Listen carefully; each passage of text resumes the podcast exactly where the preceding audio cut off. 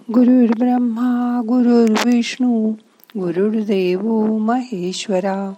गुरु साक्षात परब्रह्म तस्मै श्री गुरवे नमहा। आज ध्यानात आपल्या स्वतःच्या जीवनाचा थोडासा विचार करूया. मग करूया ध्यान. ताट बसा. हाताची ध्यान मुद्रा करून हात मांडीवर ठेवा. डोळे अलगद मिटा. मोठा श्वास घ्या. सावकाश सोडा. मन शांत करा.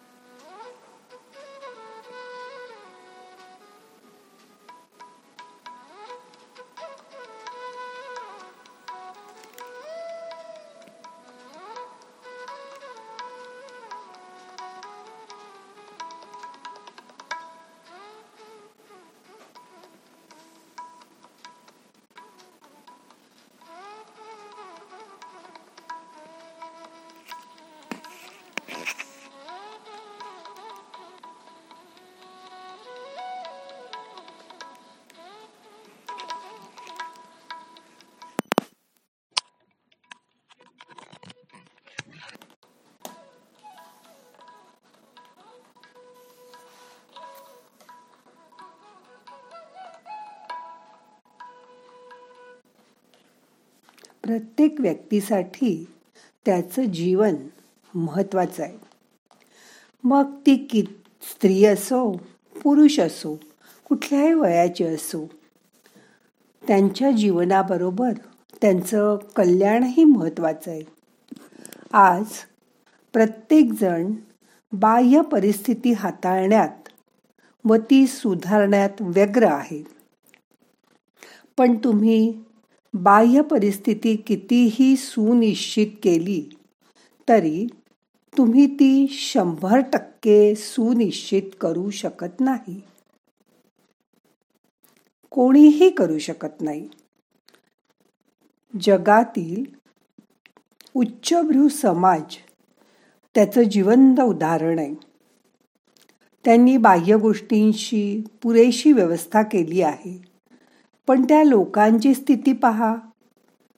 उदाहरणार्थ अमेरिकेमध्ये बाह्य परिस्थिती चांगल्या प्रकारे हाताळली गेली आहे. पण लोकांची मानसिक स्थिती कशी आहे? लक्षणीय टक्केवारी निराशाग्रस्त असून ती त्यावर इलाज घेत आहे. त्यांना स्वस्थ राहण्यासाठी रोज औषधं घ्यावी लागतात. याला कल्याण म्हणत नाहीत. तुमच्यापैकी जे समाजात पुरेसे यशस्वी आहेत नावलौकिक मिळवला आहे ज्यांनी त्यांनी नक्कीच त्यांच्या बाह्य गोष्टींवर काम केलंय. तुमचा असा विश्वास आहे का? की तुम्ही मूर्खपणाने गोष्टी कराल आणि एखादी प्रार्थना करून ते सगळं ठीक होईल? नाही ना. तुम्हाला बाहेरच्या जगात यशस्वी व्हायचं असेल तर तुम्हाला त्यासाठी योग्य गोष्टीच कराव्या लागतील. हो ना. शिवाय तुम्हाला असंही वाटतं का की आंतरिक गोष्टींच्या बाबतीत पण हे खरं आहे. तसं पाहिलं तर काहीही पूर्वनिर्धारित नसतं. अगदी मृत्यू देखील नाही. सर्व काही हे तुम्हीच निर्माण केलेलं आहे. हे समजून घ्या. पण अडचण अशी आहे की त्यातील बहुतांशी भाग तुम्ही नकळत निर्माण करता. म्हणून मग तुम्हाला असं वाटतं की हे आपल्यावर लादलं गेलंय. असं बघा काही गोष्टी तुम्ही नकळत निर्माण करू शकता. तसंच तुम्ही ते जाणीवपूर्वक सुद्धा निर्माण करू शकता. सर्व आध्यात्मिक प्रक्रियांचा मूळ हेतू मुख्यत्वे हाच असतो की तुम्ही तुमचं जीवन नकळतपणे वाटेल तसं निर्माण करण्याऐवजी ते नीट जाणीवपूर्वक निर्माण करा. एकदा का तुम्ही त्यासाठी प्रयत्न केले की तुमचं आयुष्य अधिक अधिक स्वनियंत्रित बनेल. न की पूर्वनियंत्रित. तुमचे तुमच्या भौतिक शरीरावर प्रभुत्व असल्यास तुमचे पंचवीस टक्के आयुष्य आणि नशीब तुमच्या हातात असेल.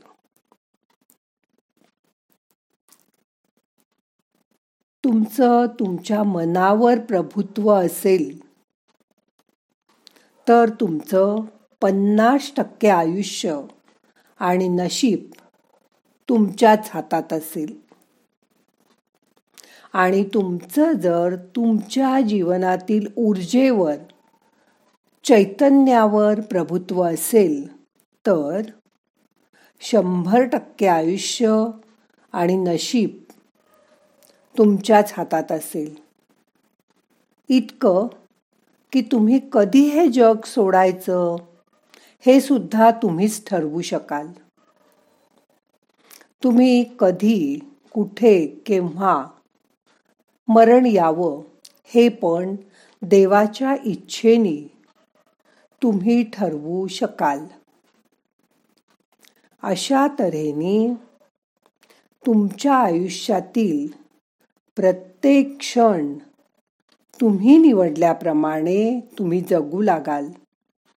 तर मग मला त्यात काहीच आश्चर्य वाटणार नाही. तुमचं जीवन किती अद्भुत आहे.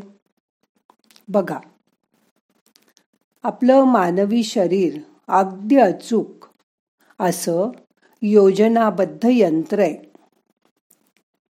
हाडं रक्तवाहिन्या स्नायू आणि अवयव ह्यांचं किती मोठं व निर्दोष जाळं विणलं आहे त्या ईश्वराने.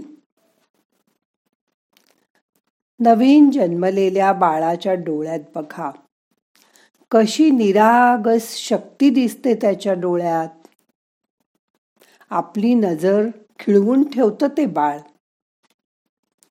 तुम्ही पण सावकाश तुमचे डोळे उघडा. त्याचं आरशात जाणीवपूर्वक तीस सेकंद निरीक्षण करा.